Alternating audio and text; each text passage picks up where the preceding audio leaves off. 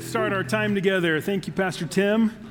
And man, welcome to those of you who are here in house. Welcome to those of you who are watching online. My name's Chris, one of the pastors here. And uh, man, it's a big weekend, isn't it? We got it's like a two holiday weekend, right? Valentine's Day. How many of you are excited for Valentine's Day? Okay, one, just like the first service. Yeah, I don't, I don't I mean, it is kind of one of those things. But it's also Super Bowl weekend, right? Bengals, Rams. How many of you are going for the Bengals? Raise your hand. I think that was my wife. How many of you are going for the Rams? How many of you just don't care? Okay. Watching it for the commercials, I get it. You know, we never know who's going to win, but here's one thing that you can bet on is that either the Bengals will win or the Rams will win. So you can take that one to the bank. I'm sorry, it might be too, old, too early for dad jokes. That's all I got, though, for you. So, anyway, welcome today. Uh, man, we are in week two of a new series called Does the Church Care? And the reason why we are doing this series is because you look around the world, and on top of the everyday things that we all have going on, uh, especially these last two years, things have just been crazy. I mean, the fear and the isolation and the anxiety and the, the health issues and the job problems and money problems and housing problems. And I mean, you name it, and, and there's something that's keeping us up at night. In fact, the majority of us have probably something going on right now that your life just feels a little upside down. There's lots of pain going on around us. And so that's why we, we thought, man, we need to stop and take a few weeks and look at what does real care look like? What does care from the church look like in a world that is, that is hurting so badly? And so last week we started off this series by looking at the idea of suffering. We had the goal of what is a biblical lens, what is a, a healthy way to view our suffering. That too often we look at our pain and our suffering as, as, uh, as just something to be avoided, something to try to, to, to run away from, that, that it's just sort of a hang up. But, but really, what we see is that in our pain and in our suffering, that, that God wants to do something in us. No matter what it is, no matter if you stubbed your toe or you lost a loved one or anything in between, that God is working in our pain in incredible ways. And, and we look at this quote from Judith Hougen that says, this Our painful moments can become a crucible through which Christ in us is formed. Rather than evidence of a failed relationship with God, pain can deepen relationship by revealing God from new angles. That God is working in our pain. If you missed last week, I'd encourage you to go back on our archives and, and take a look at that. The rest of the series, we're going to be looking at this idea of comfort. Today, that's what we're going to be looking at, that the Bible has a lot to say about comfort. Uh, in week three, we're going to be looking at your part. We're going to get real practical next week and, and look at what, is it, what does it mean for us to care well for people around us who are hurting, who are suffering, who are going through incredible pain in life. How do we do that? And then finally, on the fourth week, we're going to look at this idea of healing and deliverance, which admittedly, for some of us, that might sound a little spooky, like a little out there, right? But, but here's the thing is that our God is a God who heals and our God is a God who delivers. And so, what does it look like that, that God is healing and delivering his people? That's what we're going to wrap up the series with. And the big idea of this whole series is this is that the church should be the most caring group of people on the planet. That if you are a follower of Christ, that as you follow him, that we, as followers of Christ, should be the most caring group of people on the planet. And so this weekend, as we look at the idea of comfort, um, I'm going to start off by acknowledging that the word comfort can, can be applied to a lot of different things in life. I mean, you think of, first of all, I think of physical comfort. Like for me, if the room is too hot or too cold, like it just screws me up right? Anybody with me? When, when my air conditioning dies in the middle of summer, like I'm just a grumpy, hot old man, right? And, and, I, and it just doesn't work for me. My physical comfort's important. In fact, just this week on Tuesday, uh, Tuesday evening, I was uh, working out and, and my back, have you ever had this happen? My back decided that it hated me and just decided to tighten up all, all across the, my lower back. And so I was in bed all day Wednesday. I was in bed most of the day Thursday. I couldn't function. My pain was just, and, and I got to be honest, because my temptation at the beginning was just to, to view it like I normally view pain, which is, man, I just got to fix this. I just got to get rid of it. I just got to avoid it somehow. I just got to get past this so I can get back onto the things that God is wanting me to do. And then I, and then I was like the Holy Spirit whispered to me, Chris, you remember what you talked about last week? That in our pain and suffering that, that, that I want to do something in your life. And so that's been my prayer lately is God, what is it that you're wanting me to do? Like this pain is so frustrating. It, it, I, I can't function right. What is it that you want to do in my life? God, I want that. I say yes to that. And so I tell you this uh, not because I want you to Email me all of your suggestions about your favorite chiropractor or your favorite uh, pain cream or stretches or any of that. Please don't do that. I, am I'm, I'm good. I'm, I'm set up with the right people. Uh, but I also tell you that because if you're wondering, why does Chris look a little crooked today? Or why is he a little stiff today? That's why, all right? And also, maybe that you can be praying for me as I navigate all of uh, th- that comes with that. But yeah, physical comfort is a big deal to us, isn't it? Uh, comfort food, two words for you Crumbl cookie. I mean, whose evil plan was it to come up with Crumbl cookie? Uh, not just physical comfort, right? The cars we buy, the, the, the clothes we wear, our, our, the beds we sleep in, the furniture that we buy. In fact, a friend of mine, uh, he has one test when he goes to buy furniture, when he and his wife go to buy a couch, and it's called the flop test that they'll walk into the showroom of furniture, they'll go up to a couch and they'll flop on it, and it'll either pass or fail the flop test. And you know right away if it passes or fails, right? You just want to flop on the couch and instantly be comfortable. And if not, it doesn't pass the flop test and you move on to the next one. But it's not just the, the physical comfort that we're looking for, it's the emotional comfort too, right? It's, it's those relationships that just aren't really working.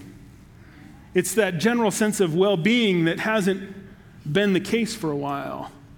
It's, it, it's looking at your bank account and wondering uh, if the money's going to last the month. You see, it's, it's the emotional comfort, it's the spiritual comfort. God, are, are we good? God, have you ever wondered that? God, God are we good? Are, are you close? Am I, am I on the right track? Am I, am I in the right spot? God, I, I don't feel like we're, we're good. You see, what we're talking about today is what happens when it doesn't pass the flop test. What happens when something's going on in your world and it, and it doesn't pass the flop test? Like there's not enough money. Your closest relationship is, is crumbling right in front of your eyes. The plans that you've been working on for years or maybe even decades are just sort of falling apart, and, and there you are stuck. And, and, and, and to call it uncomfortable is just an understatement, isn't it? I mean, it's excruciating, it's painful. You see, when it comes to pain, it's a huge motivator isn't it? It's a huge motivator.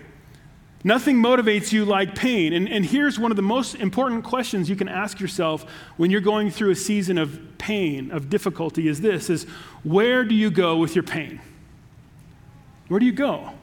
If it's motivating you, where is it that you go with your pain? And I want you to answer this in your head honestly. Think about it for real. Where do you go? Not where should I go? Not where do I want to go or, or, where, or where God thinks I should go, but where do you go with your pain? Peggy Reynoso in the book The Kingdom Life, she says it this way Suffering is a powerful force drawing forth our deepest emotions and desires. We cannot be neutral in the midst of anguish. Pain drives us to run either to God or away from Him.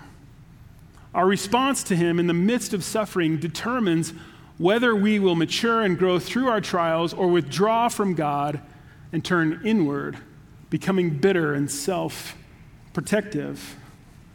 So, where do you go with your pain? Does that resonate with you? Do you find yourself turning inward, burying it, trying to ignore it? Maybe you medicate your pain. Does it build up so much that eventually it spills out onto the people closest to you, your family, your coworkers, your spouse, your kids? take it out on them? Where do you go with your pain? And some of you are right there right now, and, and you're stuck in your pain, and you're not sure where to go with it. And so, what I want to do is, I want to pray for us. Before we dive into the scripture today, uh, I want to pray for us. And so, would you pray with me, God? We come to you today and we, we thank you for your goodness, God, for your trustworthiness, God, for your faithfulness. And Lord, for those of us who are listening right now who are in a season of, of unbearable pain, whether it's physical pain, emotional pain, spiritual pain, whatever it might be, God, we ask that you would meet us where we're at, Lord, and that you would breathe new life into us. God, that as we seek comfort, that we would find comfort in you. So, Father, we thank you for it. We pray that you would bless our time. And it's in Jesus' name we pray. Amen. Every week throughout the course of the series, we are in the same part of Second Corinthians. We're going to be in chapter 1. We're going to read through these verses every week, and I would encourage you, uh, if you haven't yet, to read these between weekends. That if you're, especially if you're going through a season of pain right now, to, to get these words into your mind, into your hearts, maybe even memorize them, because I think God has something for you in these short eight verses that He wants to speak to us. All right, and so what I'm going to do is read this, and what I want you to do as I read this is I want you to count for me how many times does Paul use the word comfort. All right? Count. How many times Paul uses the word comfort? All right, verse 3 Blessed be the God and Father of our Lord Jesus Christ, the Father of mercies and God of all comfort, who comforts us in all our affliction, so that we may be able to comfort those who are in any affliction with the comfort with which we ourselves are comforted by God. For as we share abundantly in Christ's sufferings, so through Christ, we share abundantly in comfort too. If we are afflicted, it is for your comfort and salvation. And if we are comforted, it is for your comfort, which you experience when you patiently endure the same sufferings that we suffer. Our hope for you is unshaken, for we know that as you share in our sufferings, you will also share in our comfort. For we do not want you to be ignorant, brothers, of the affliction that we experienced in Asia for we were so utterly burdened beyond our strength that we dis- despaired of life itself. Indeed, we felt that we had received the sentence of death, but that was to make us rely not on ourselves, but on God who raises the dead. He delivered us from such a deadly peril, and He will deliver us. On Him we have set our hope that He will deliver us again. You also must help us by prayer so that many will give thanks on our behalf for the blessing granted us through the prayers of many. All right, so did you, did you count for me? How many times did he say the word comfort or a word like comfort? Yeah, 10. 10 times in a matter of four verses. Now, just a, a tip if you ever come across four verses that have the same word 10 times in it, you got to pay attention because uh, there's something there that, that he is wanting to get across to us. You see, this text is oftentimes referred to as the comfort chapter by scholars because he uses the word so much. And here's the thing about comfort is that deep inside every human being that's ever lived, there's a, a need for comfort. Now, you can call it security, you can call it protection, whatever it is you want to call it, there's a, a need. It's not just a desire, but every single one of us have the need for comfort. And that was a God given need. That, that's how He created us. He created us to want comfort. But the problem is this is that the problem is, is that we chase comfort in so many things that end up leaving us hurting even more. So many things that actually look real, so many things that promise that they will comfort us, but then in the end, they don't. And so that's what we're going to spend the rest of our time on today is this is, is looking at the two types of comfort. Two types of comfort. It's a God-given need. It's really out there. God is the God of all comfort. So what is what is the kind of comfort that we should be seeking? The first kind of comfort we're going to look at is, is what we're calling counterfeit comfort. And like anything that's counterfeit, it's really tricky to tell what is real. It's tricky to tell what kind of comfort is real because it looks really good and it actually feels really good in the moment. You see, the comfort that is uh, counterfeit, uh, it, it, it speaks to that deep down need in your soul. And it promises it promises that, we'll, that it will be able to fulfill that need for security and comfort. So the question is, is well, then how do we tell if something is counterfeit? I've heard it said before that uh, employees who are trained to look for counterfeit dollar bills, uh, 20s, 50s, 100s, or whatever it is, that what they do is they spend their time studying the authentic ones. They spend their time really getting to know intimately the authentic money that's right in front of them so that when a counterfeit one comes along, they'll be able to spot it no problem. And it's the same thing when it comes to uh, counterfeit comfort, is that the more we get to experience authentic comfort, which we're going to talk about in just a few minutes, the more we'll be able to point out uh, the counterfeit comfort that comes our way. But here's a few things you can look for when it comes to counterfeit comfort. Um, uh, do they offer a quick fix? Counterfeit comforts usually offer a quick fix.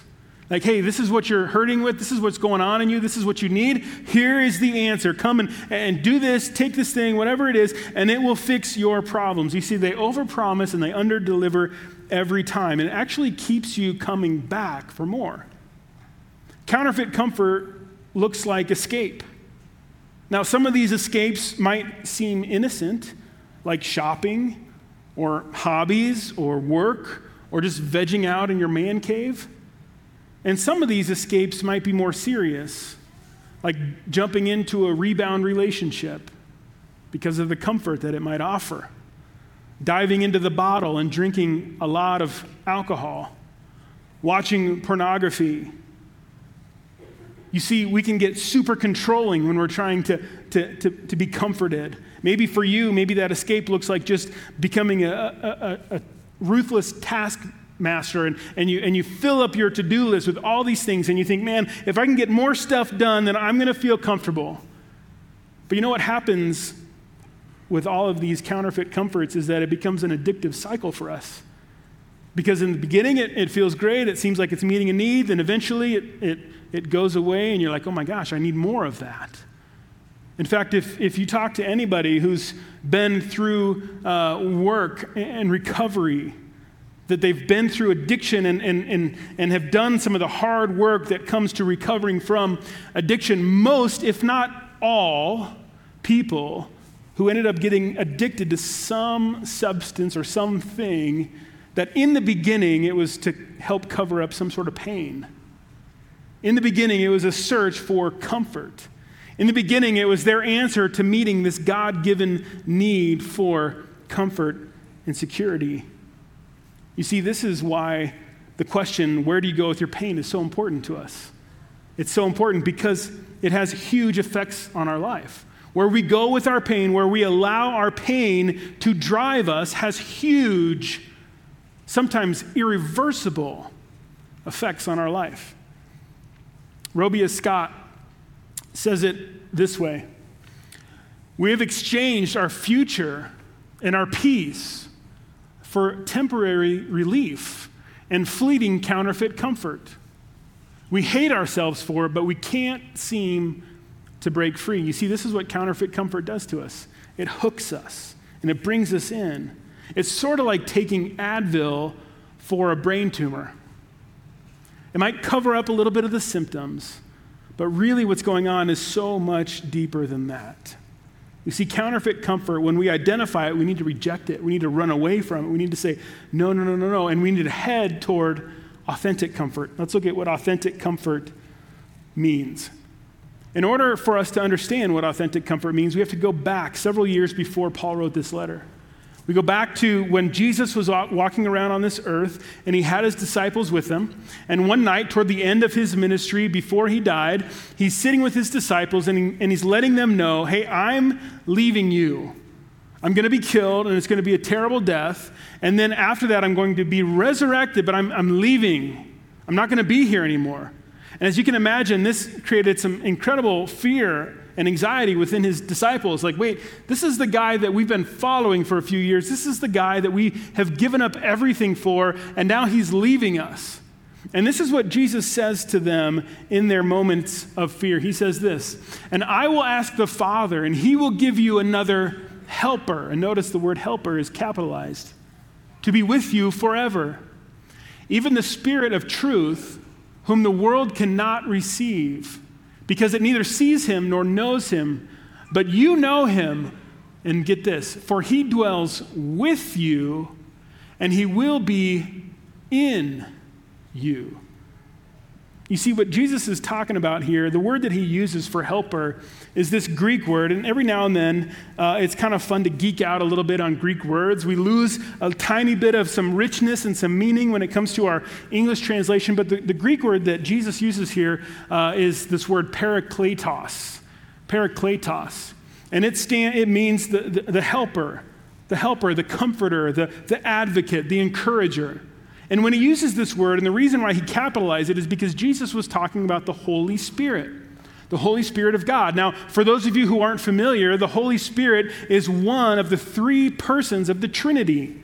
You see, we worship a God that is triune, the Godhead, made up of the Father, the Son, the Holy Spirit. All of them together make up God. They are distinct and they're different, but they are all three what make up the triune God. And here, what Jesus is talking about is he's saying, hey, look, the Holy Spirit is going to come.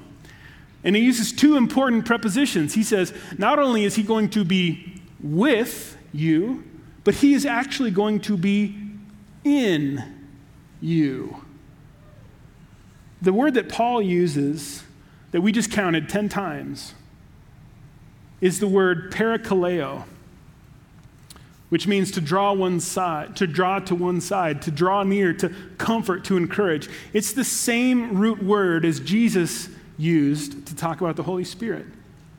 You see, what Paul's talking about here is the comfort of God is the Holy Spirit in us. That's what authentic comfort is. It's God companioning us in our pain. I mean, what better gift is that? Sure, we'd love for God to hit the easy button and just make our pain go away. We'd love for God to just, you know, correct things and, and, get everything all straight for us and, and have no problems and no pain and have just kind of an easy life. But he says, no, no, no, I'm actually going to do better than that. I'm going to companion you in your pain. I'm going to be with you and I'm going to be in you in your pain. And, and I want to say this again because my fear is that we're going to kind of let this go over our heads. I mean, just think about it for a moment. That the God who created you, the God that is immeasurable, the God whose love that we'll, we'll never actually fully understand his love, the God who's more powerful than, than anything we could ever imagine, that he's with you that He's in you, that in the middle of the ashes of your life, that He's right there with you. In the middle of your fear, in the middle of your anxiety, in the middle of your distress, in the middle of your pain, all that's going on, in the middle of your suffering, God is right there next to you and in you. And here's the thing here's the crazy thing is that He is faithful even when we're not faithful.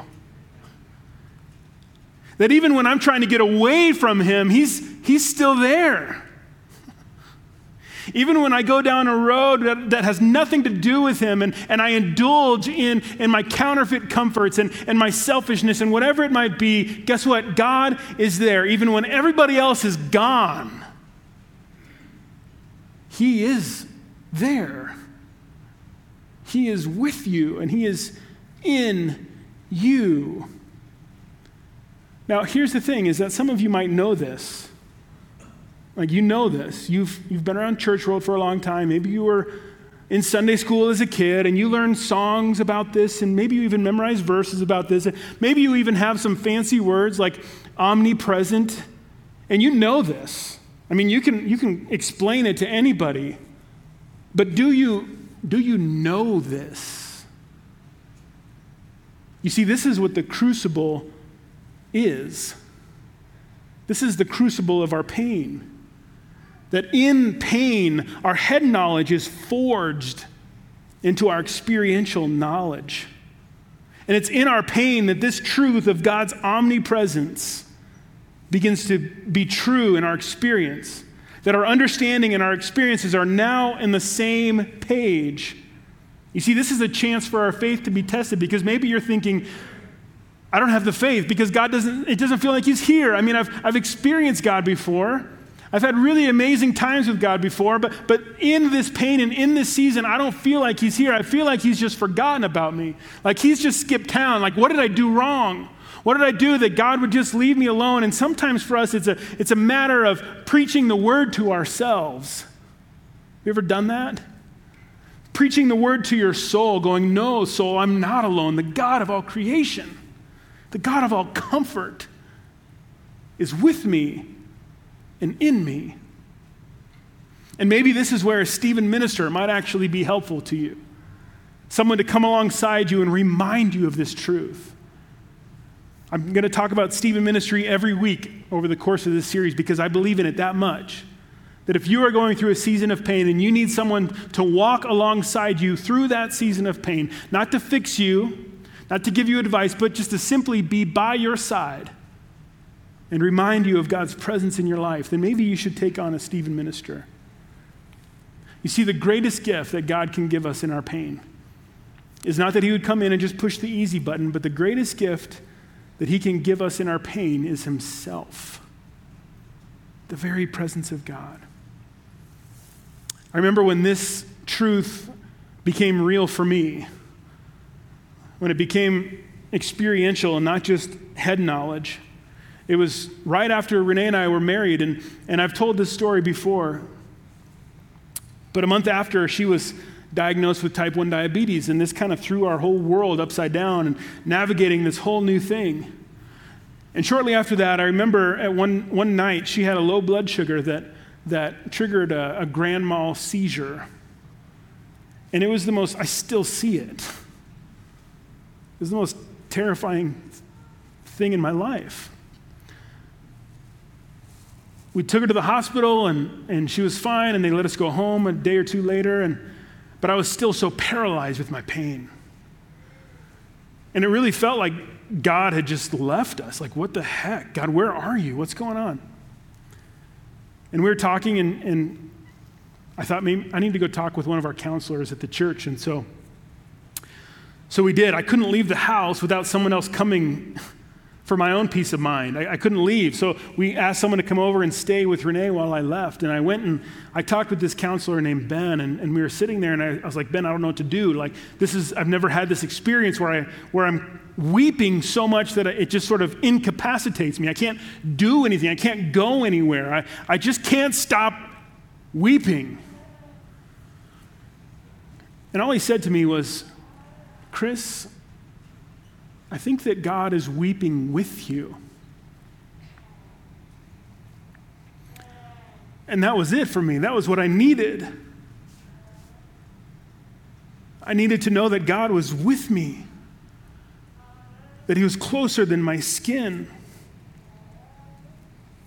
that He wasn't far away, that He wasn't callous, that He didn't forget, that He wasn't ignoring, but that He, he was involved. You see, and when we trust that God is with us in our pain, we can actually fully embrace our pain. And when we can fully embrace our pain, then we get to experience his comfort. And you know, the Psalms is full of verses of people fully embracing your pain. Like, God, this is the worst. God, my heart has been torn out. It's been torn to shreds. It's being trampled on in the dirt. God, I, I can't do anything. And God meets you there in the middle of it. So, how can it be that a holy God would be with me in my pain, would be with you in your pain. It's because that Jesus Christ suffered the ultimate suffering.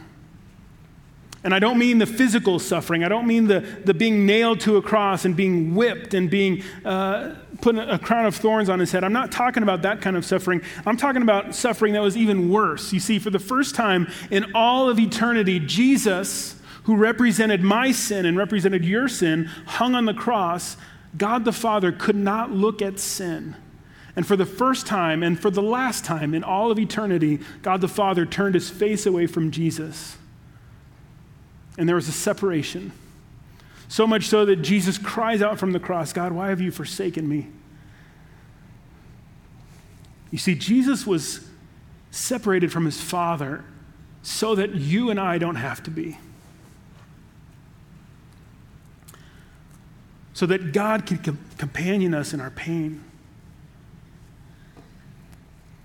And some of you have yet to lean into that. Some of you, if you're honest, you look at your own life and you think, man, I'm not at peace with God. I haven't accepted him. I haven't trusted him. I don't know what it exactly means. I've been running. I've been trying really hard. I've been doing my own thing. I've really been trying to get my act together, and I just continue to fall and fail.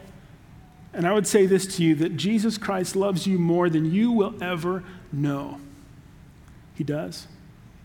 He loves you so much that he came to suffer alongside of us, to die a horrible death, to be separated from the Father now resurrected and with the Father, so that you and I can be with Him and that He can be with us. And so, what I want to do is, I want to say a prayer. And as I pray, I'm going to read from several different verses in the Psalms, and they're going to be on the screen, the references. If you want, you can take a picture of this, you can write these down, you can go back and revisit these if you'd like. But what I want to do is, I just want to pray these over you and allow the Spirit of God through His Word to revitalize our souls today. Would you close your eyes and pray with me? God is our refuge and strength, a very present help in trouble. Even though I walk through the valley of the shadow of death, I will fear no evil, for you are with me. Your rod and your staff, they comfort me. The Lord is my light and my salvation. Whom shall I fear? The Lord is the stronghold of my life. Of whom shall I be afraid? The Lord is near to the brokenhearted and saves the crushed in spirit. When the cares of my heart are many, your consolations cheer my soul. Where shall I go from your spirit? Or where shall I flee from your presence? If I ascend to heaven, you are there. If I make my bed in Sheol, you are there. If I take the wings of the morning and dwell on the uttermost parts of the sea, even there your hand shall lead me, and your right hand shall hold me. God, we confess to you that we need you. God, for those who are hurting beyond words, I pray that even now that your Holy Spirit who indwells them as believers, or that your Holy Spirit would whisper words of life into them, or that your presence would be such a comfort to them, knowing that you are with us and that you will never, ever leave us. Thank you, Father, for being the God of all comfort. And for those who are here, God, that have never trusted in you, and they've been running, they've been trying, they've been striving, Lord, I pray that in this moment that they would allow their pain to turn them to you, that they would come running back to you, and that in doing so that they would experience love and acceptance and forgiveness like never before. So, Father, we thank you for that, and it's in Jesus' name we pray. Amen. If you prayed that prayer for the first time and, and it maybe was your first time, your first step toward following Jesus, we'd love to talk with you. We'd love to pray with you. We'd love to maybe answer questions that you have. You can text the name Jesus to the number on the screen, and someone will get back in touch with you. You know, every weekend we spend time remembering the sacrifice of Christ by taking the bread and the cup. It was because God knew that there was nothing we could do to get back to Him. And He wanted nothing more than for us to be with Him and for Him to be with us. So He sent His Son as a sacrifice. And we remember together. In the cup.